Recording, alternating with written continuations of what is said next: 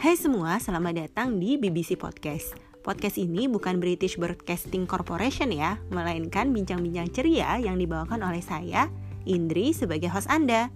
Di BBC Podcast ini akan membahas banyak hal, dari hot issue, opini, tips dan trik, story, history, dan passion. So, stay tune! Halo teman-teman, topik kita pada hari ini adalah relawan di lokasi bencana, pahlawan tak bernama. Sebelum kita masuk ke topik lebih jauh dan sebelum kita mengenal siapa sih guest kita malam hari ini, maka saya akan membacakan beberapa fakta yang terjadi di Indonesia. Nah, teman-teman tahu nggak sih bahwa terdapat 169 bencana alam yang terjadi selama 20 hari di tahun 2021?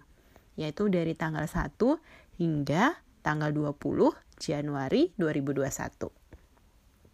Nah, apa aja sih rinciannya dari 169 bencana ini? Nah, saya akan menjabarkannya satu persatu. Bencana banjir terjadi paling banyak, yaitu terdapat 114 kejadian. Sedangkan untuk tanah longsor terjadi di 30 titik lokasi di Indonesia. Lalu puting beliung sebanyak 18 kali di berbagai wilayah. Lalu gelombang pasang atau abrasi juga terjadi lima kali. Dan yang terakhir adalah gempa bumi. Gempa bumi yang paling parah terjadi dua kali, yaitu di Kabupaten Mamuju dan Kabupaten Majene. Lalu terdapat juga beberapa gempa susulan yang terjadi di lokasi tersebut dan beberapa gempa yang terjadi di wilayah lain. Nah, teman-teman semua pasti penasaran kan siapa guest kita pada hari ini? Oke, karena temanya adalah tentang relawan, tentunya kita akan memanggil langsung relawan yang baru aja dari lapangan. Nah, ini dia namanya adalah Muhammad Iqbal. Jadi teman-teman bisa manggil Iqbal. Jadi Iqbal ini adalah teman saya pas kuliah. Jadi pas sama-sama kuliah di UGM satu angkatan lalu kita ketemu uh, tapi pas waktu di akhir masa studi. Jadi pas kita lagi lomba namanya pekan kreativitas mahasiswa kita salah satu dari delegasi UGM saat itu Pimnas. Dan waktu itu baru ketemu kenalan. Maksudnya baru kenal dan ternyata kita teman satu daerah nih sama-sama dari Balikpapan tapi beda SMA dan ternyata pas pulang sama-sama nih uh, akhirnya ketemu di organisasi.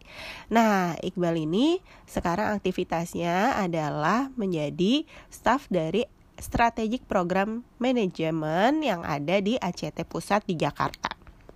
Apa itu ACT? Nah, ACT itu adalah aksi cepat tanggap.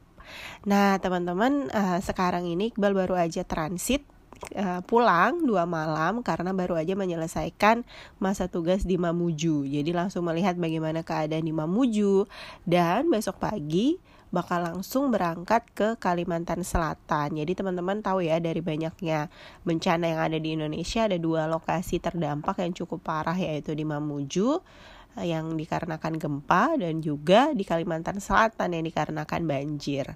Nah, jadi kita akan kulik-kulik nih bagaimana sih aktivitas relawan apa aja yang dilakukan relawan di lokasi bencana.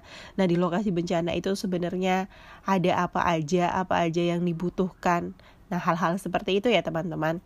Nanti kita akan uh, kulik-kulik lebih jauh. Nah, jadi kalau misalnya teman-teman nanti pengen tahu Instagramnya Iqbal apa, langsung aja lihat di Instagram kita. Instagram kita adalah bincang ceria, tapi B-nya double ya. Nah, nanti di situ teman-teman tinggal lihat siapa sih yang kita tag di poster episode kali ini. Nah, teman-teman bisa kepoin deh Instagramnya. Atau kalau misalnya teman-teman pengen tahu ACT itu apa, teman-teman tinggal lihat aksi cepat tanggap. Nah, jadi kalau misalnya atau ACT Humanity. Nah, jadi kalau misalnya teman-teman mau tahu, silahkan menuju akun-akun tersebut. Terima kasih. Halo, terima kasih buat Mas Iqbal yang sudah mau meluangkan waktu bergabung di BBC Podcast. Nah, mungkin perkenalan singkat terlebih dahulu nih uh, dari Iqbal. Apa sih sekarang pekerjaannya, terus aktivitas apa aja? Nah, mungkin bisa dimulai. Oke, makasih Mbak Indri. Halo semuanya yang dengerin podcast BBC Podcast ini. Uh, perkenalkan nama saya Muhammad Iqbal, panggilannya Iqbal. uh, saya sekarang bergabung di ACT Aksi Cepat Tanggap. Namun sebelumnya hanya belajar juga kerelawanan dari teman-teman pada saat 2010 bencana Merapi yang melanda di Yogyakarta. Nah, sejauh ini sih alhamdulillah uh, ini juga baru istirahat selesai dari Mamuju. Tapi saya lebih banyak ngurusin bagaimana data untuk teman-teman memberikan distribusi bantuan gitu. Itu Mbak Hendri. Oke, jadi teman-teman nanti uh, bisa dilihat ya di akun Instagram jadi akunnya Mas Iqbal ini apa, terus aktivitasnya apa aja. Nah, Mas Iqbal ini tergabung di ACT, Aksi Cepat Tanggap. Jadi teman-teman mungkin udah tahu ya ACT itu apa. Nah, ACT ini biasa kita nyebutnya ACT, tapi kalau misalnya dilihat dari bahasa Inggris jadinya act atau action. Yep. Nah, action itu artinya melakukan hal nyata. Nah, itu mungkin saya pernah dapat materi di 2012 dari uh, pendirinya ACT ya. Nah, terus katanya act itu gimana memberikan action yang nyata ke masyarakat seperti itu. Benar. Lebih mendahulukan aksi daripada apa ya? Daripada musyawarah. Musyawarah kebanyakan tuh teori. Dulu. iya. Jadi lebih baik langsung aksi dulu nanti masalah yang lain belakangan gitu. siap nah mungkin karena relawan itu kan pasti ada prosesnya ya gimana proses menjadi relawan terus sudah berapa lama dan paling ditanyakan oleh netizen apakah ada pelatihan atau sertifikasi khusus kalau misalnya teman-teman yang lain ini ingin bergabung menjadi relawan oh gini relawan DCT itu macam-macam relawan itu sebenarnya dari definisi relawan itu macam-macam ya. Tidak hanya sebatas relawan rescue yang bisa ngebantuin bongkar bangunan atau gimana. Enggak, relawan tuh macam-macam. Ada relawan pendidikan yang bisa mungkin memberikan ilmu-ilmunya mereka di bidang pendidikan. Ada juga namanya relawan medis yang mungkin bisa memberikan bantuan dalam bentuk medis. Ada juga relawan relawan data. Kenapa relawan data ini juga termasuk penting penting banget kenapa data ini pada saat dikumpulkan menjadi suatu bank data yang akan diberikan pada lini-lini tadi ada lini medis ada lini distribusi pangan ada juga macam-macam lah. Itu penting. Makanya pada saat ada kegiatan aksi giat gitu. Jadi jelas ke mana yang mau akan dibantu berapa banyak sasarannya seperti apa. Gitu. Itu juga macam-macam. Jadi relawan tuh bisa macam-macam. Ada relawan komunitas ada juga macam-macam. Dan gabung kalau gabung di ACT itu tidak ada spesifikasi khusus. Kalaupun dia tidak punya nggak ada masalah. Di sini di ACT ada namanya masyarakat relawan Indonesia. Itu masyarakat relawan Indonesia ini menampung semua relawan di seluruh Indonesia dan di penjuru dunia. Gitu. Kenapa? Gitu. Karena emang benar-benar harus ada yang ngurusin relawan. Jadi relawan sendiri ngurusin bencana juga sendiri. Sertifikasinya gimana kak? Kalau emang belum ada ada. Kita juga ada namanya divisi yang emang ngurusin ke gimana certified untuk kerelawanan gitu sertifikatnya itu dari mana ada namanya kita divisi DM11 nah itu juga disaster management gitu jadi mas jadi kalau menjadi relawan di di ACT. Insya Allah lah kita juga bagaimana bisa memberikan banyak manfaat. Kenapa MRI Masyarakat Relawan Indonesia?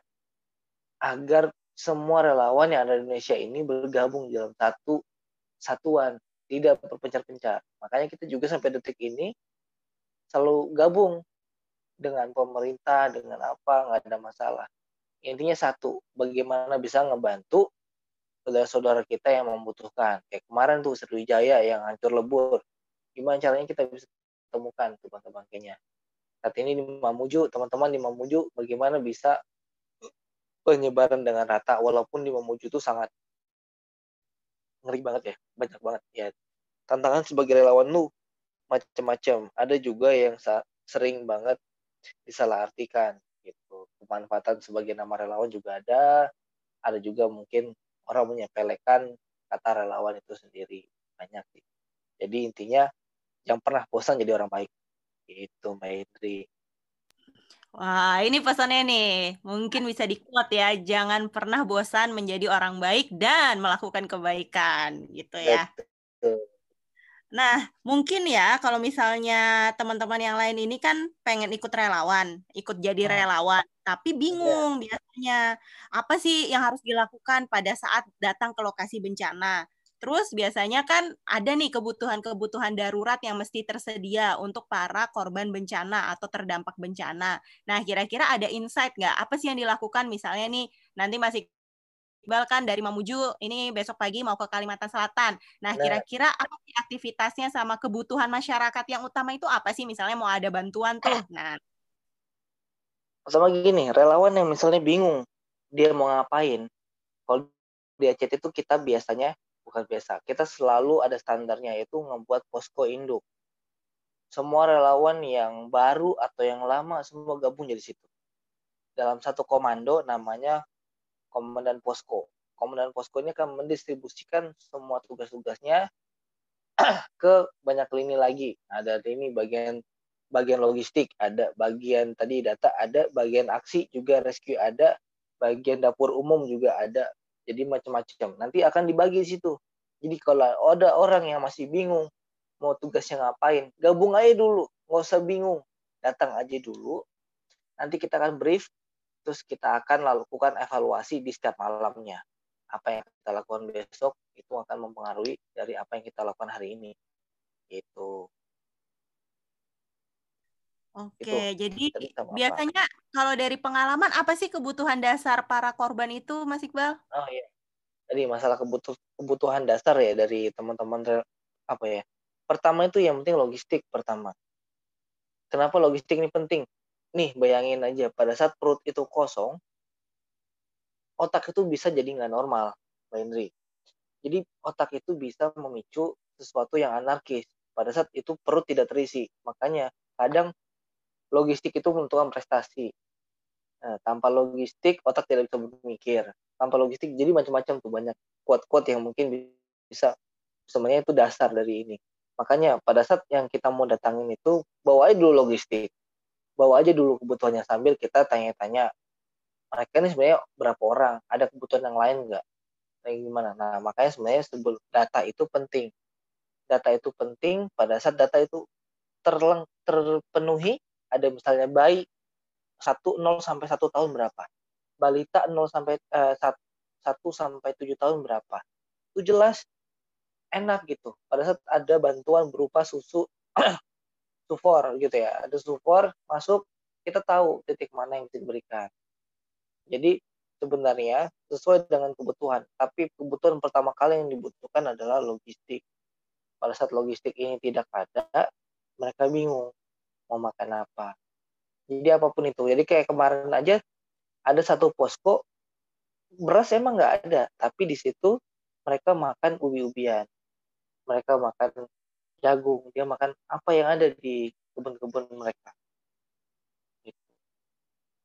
Sama tempat tinggal. Yang penting tempat mereka bisa jadi tempat istirahat mereka. Bagaimana? Ya udah cari tempat yang menurut mereka tuh pakai tenda atau numpang di tetangga atau gimana macam-macam harusnya sih tergabung di satu posko. Nah cuman macam-macam ya setiap daerah itu banyak culture banyak habit jadinya masing-masing. Nah kalau di daerah Sulawesi ini sama kayak di Palu. Poskonya itu mencar-mencar sedikit-sedikit. Tidak ada hampir nggak ada posko induk yang terpenuhi gitu. Jadi soalnya hanya beberapa posko induk yang ramai ratusan kakak ngumpul di situ namun beberapa sisanya nyomot-nyomot numpang di teras numpang di halaman sekolah numpang di gedung-gedung yang di depan itulah lebih banyak gitu. Jadi emang kebutuhan pertama kali yang dibutuhkan sama teman-teman uh, pengungsi ya atau ini lebih banyak ke logistik. Sisanya sih menyusul gitu. Gitu menteri Oke, iya sih banyak ngelihat broadcast kalau misalnya dibutuhkan kan uh, biasanya popok bayi seperti itu, habis itu makanan bayi gitu. Tapi kan harus jelas dulu datanya. Pertama kali yang didatangkan adalah emergency, yang salah satunya adalah tim data center. Penting banget nih semua teman-teman kalau mau jadi relawan, jadi aja kenapa jadi tim data walaupun emang sering diremehkan atau jarang sering dilirik tapi tim data itu penting. Karena kita punya data pahalanya akan berlipat ganda. Bisa bagi dapur umum bisa jadi rescue evakuasi bisa jadi kesehatan. Jadi malah lebih banyak manfaatnya ketimbang fokus ke satu titik. Oke, tapi ada pertanyaan remeh nih ya mungkin dari netizen. Kalau misalnya relawan data nanti bisa nggak pakai jaket relawan? Kan biasanya pengen foto pakai jaket relawan tuh mas. Hmm, ya nggak ada masalah gitu.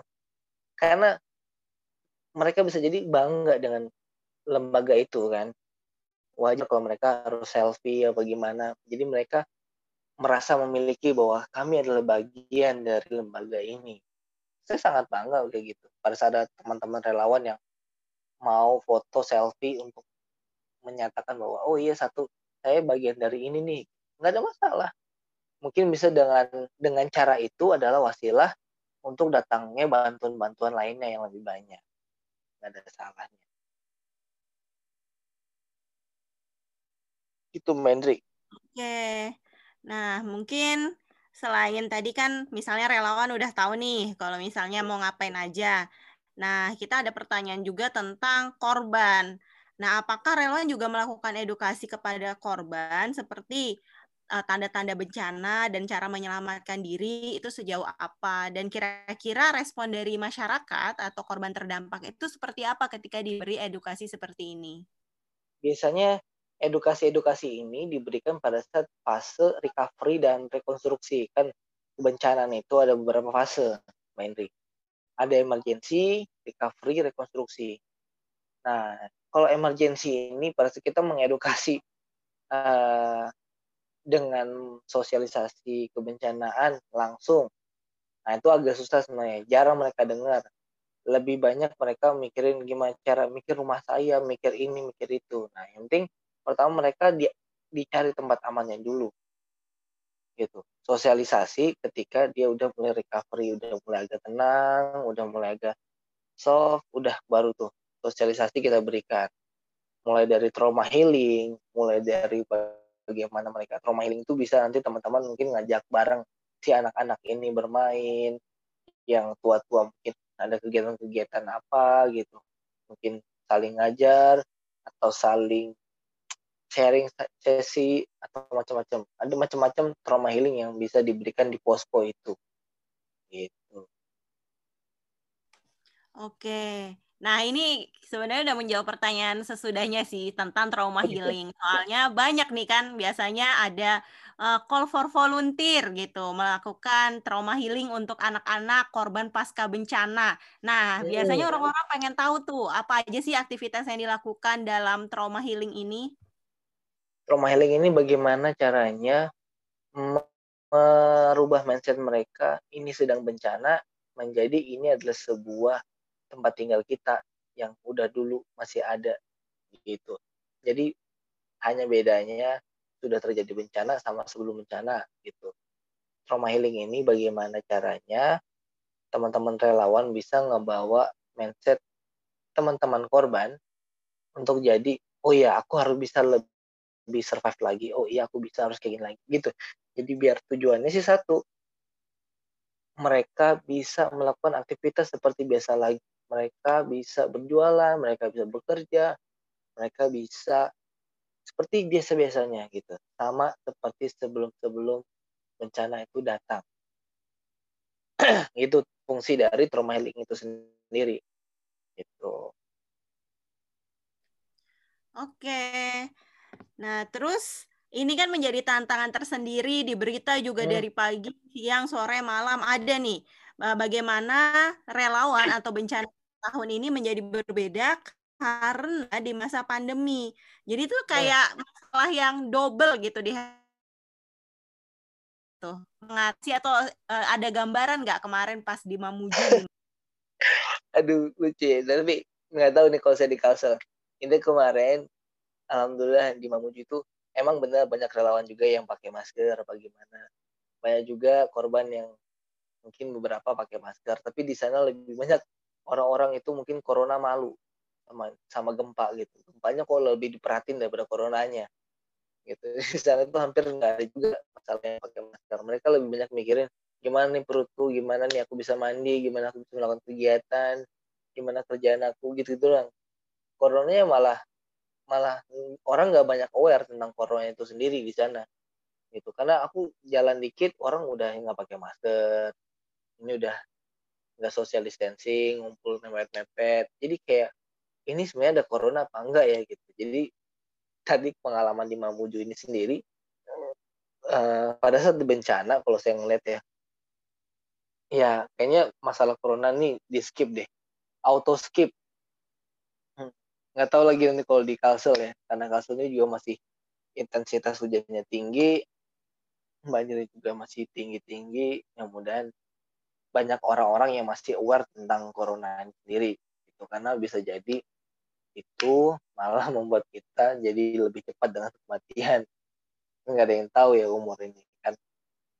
Cuman ya harapannya semua semuanya tetap sehat tetap fit tetap tetap bisa saling bantu satu sama lain kali aja bisa dapat jodoh kan luar biasa gitu banyak loh relawan dari dari relawan jadi persatuan antara dua keluarga besar. Tuh. Iya nih, di berita juga kalau nggak salah BNPB itu juga banyak yang positif pas waktu ini ya masalah Sriwijaya gitu. Karena juga nggak mungkin pakai masker kan ketika berenang di dalam air. Iya gitu. Kapal, gitu. Kalau dibilang bencana orang gimana? gitu, orang keringetan, orang juga susah loh bernapas menggunakan masker dengan aktivitas yang berat-berat gitu.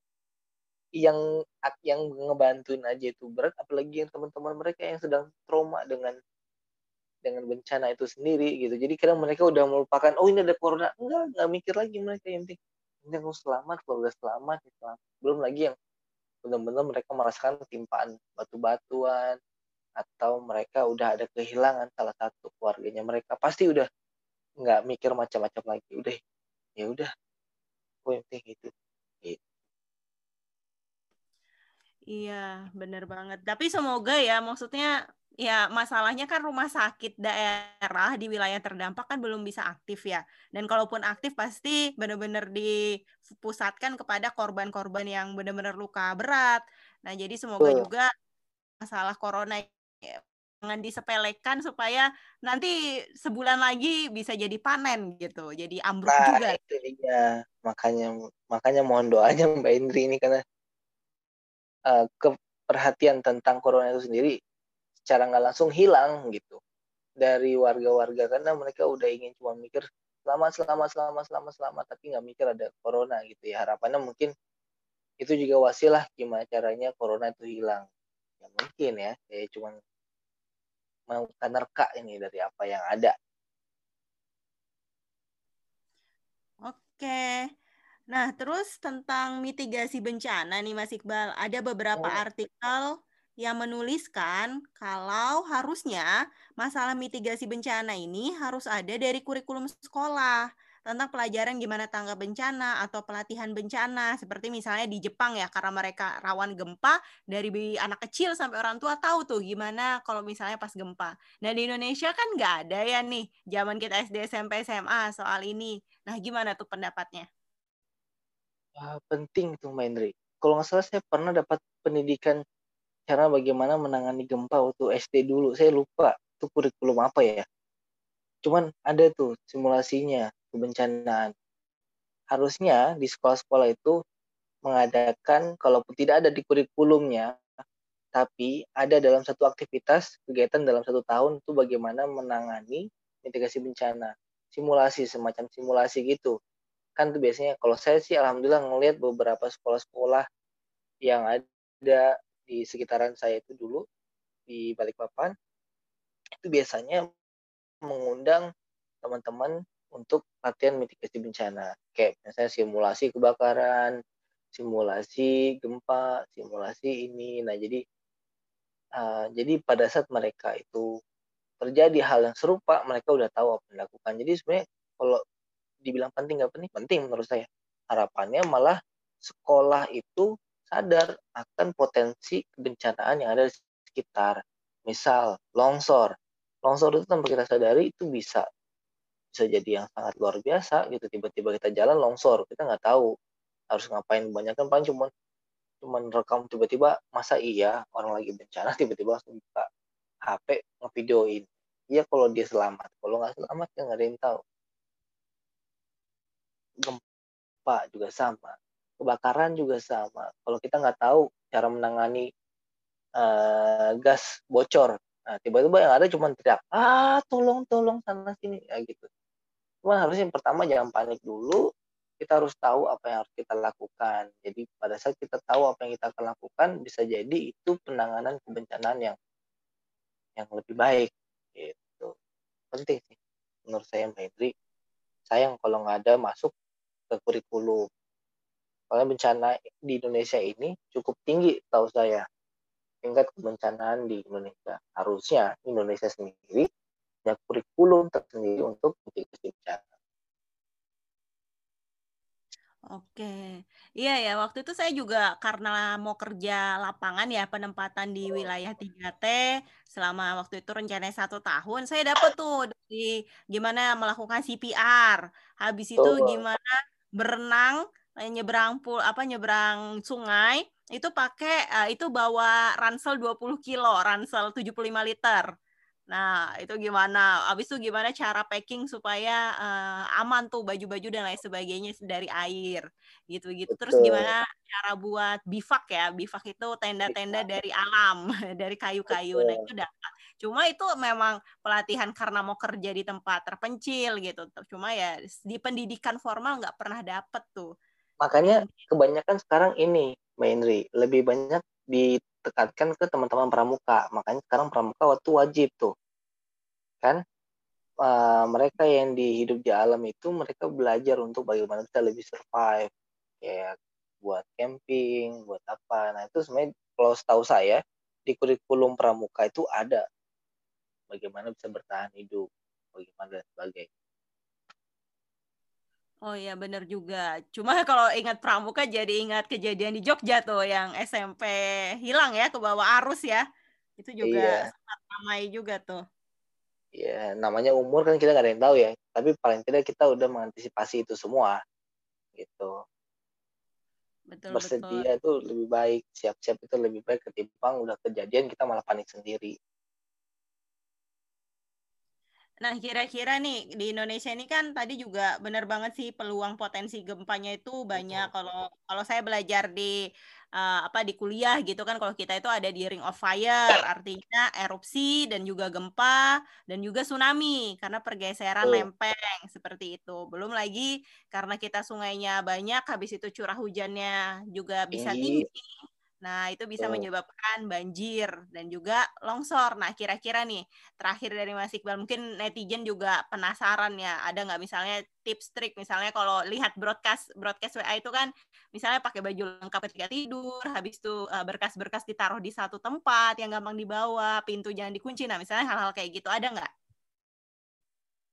Yang pertama tuh, uh, jam panik ya pada saat ini. Terus kalau misalnya harta benda itu tolong disimpan di tempat yang emang benar-benar.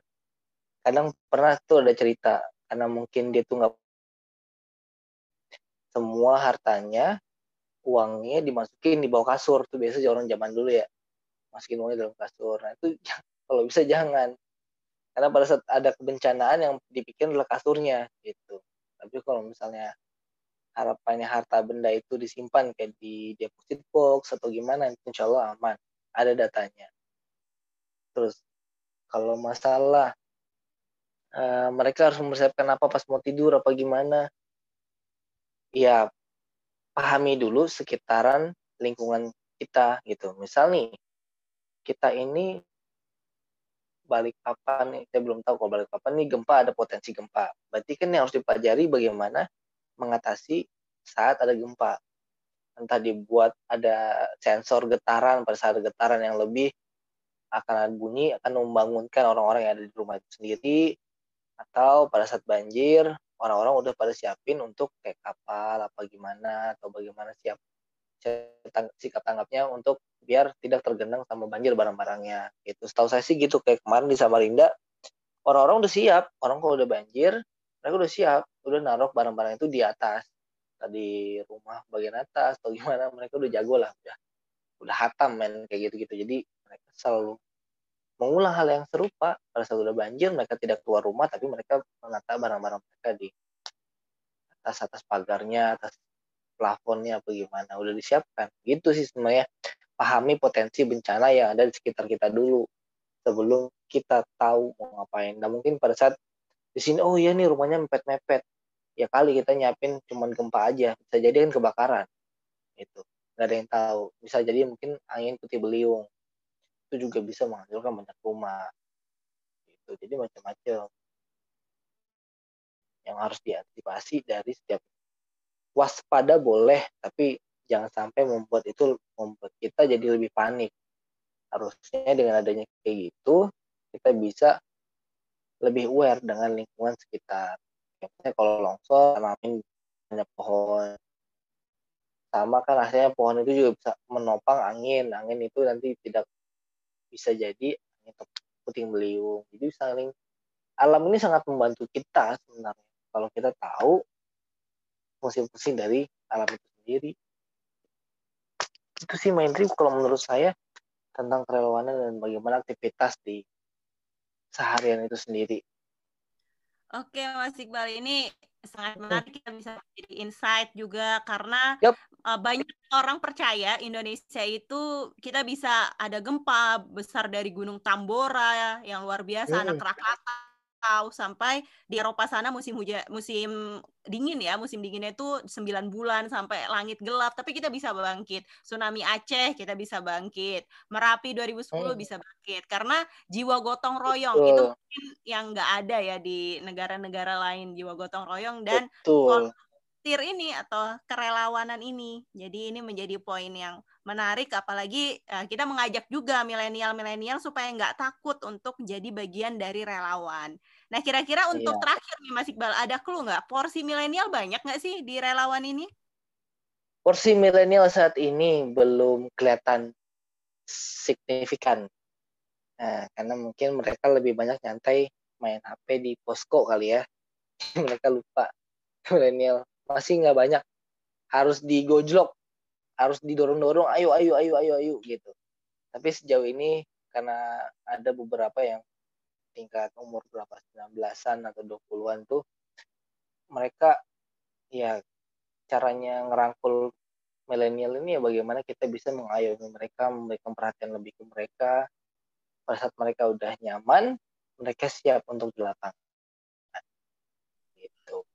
Iya nih harapannya harusnya milenial malu nih maksud, maksudnya iya. ngelihat nih bapak-bapak udah tua udah beruban masih pakai baju relawan gitu. Bahkan kemarin itu ada beberapa yang dosen yang membantu saya. Dosen itu membantu saya untuk ngumpulin data dan mereka turun ke lapangan untuk nyisirin satu-satu desa ke desa lain hanya demi ngumpulin data tadi. Itu malu banget kalau kita sebagai kaum milenial nggak ngebantu dan nggak turun ke lapangan gitu Iya, jadi nggak cuma TikTok viralin oh. apa misalnya bencana lewat TikTok, enggak, oh. tapi kita juga butuh aksi nyata karena pampers, beras atau popok atau susu bayi itu nggak akan nyampe dan masyarakat juga masih bisa tidur di lantai atau di tanah kalau misalnya kita nggak datang langsung gitu. Hmm, banget. Oke, itu aja Mas Iqbal nih. Terima kasih banget udah meluangkan waktunya. Besok juga harus terbang lagi Semoga sehat selalu. Amin. Semoga dalam lindungan dan juga Amin. semoga bisa membawa kebermanfaatan yang lebih. Dan semoga juga siapa pun yang mendengarkan ini bisa mendoakan karena tidak ada senjata paling ampuh selain doa kita bersama. Ya, benar banget. Oke, teman-teman. Terima kasih untuk Iqbal juga. Ya, sama-sama kasih Bendri. Bye semuanya.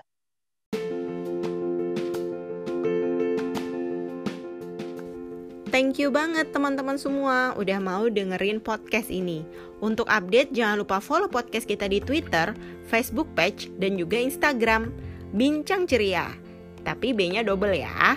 Terus jangan ketinggalan nih episode baru setiap hari Kamis alias malam Jumat jam 18.30 waktu Indonesia Barat. Sampai jumpa. thank you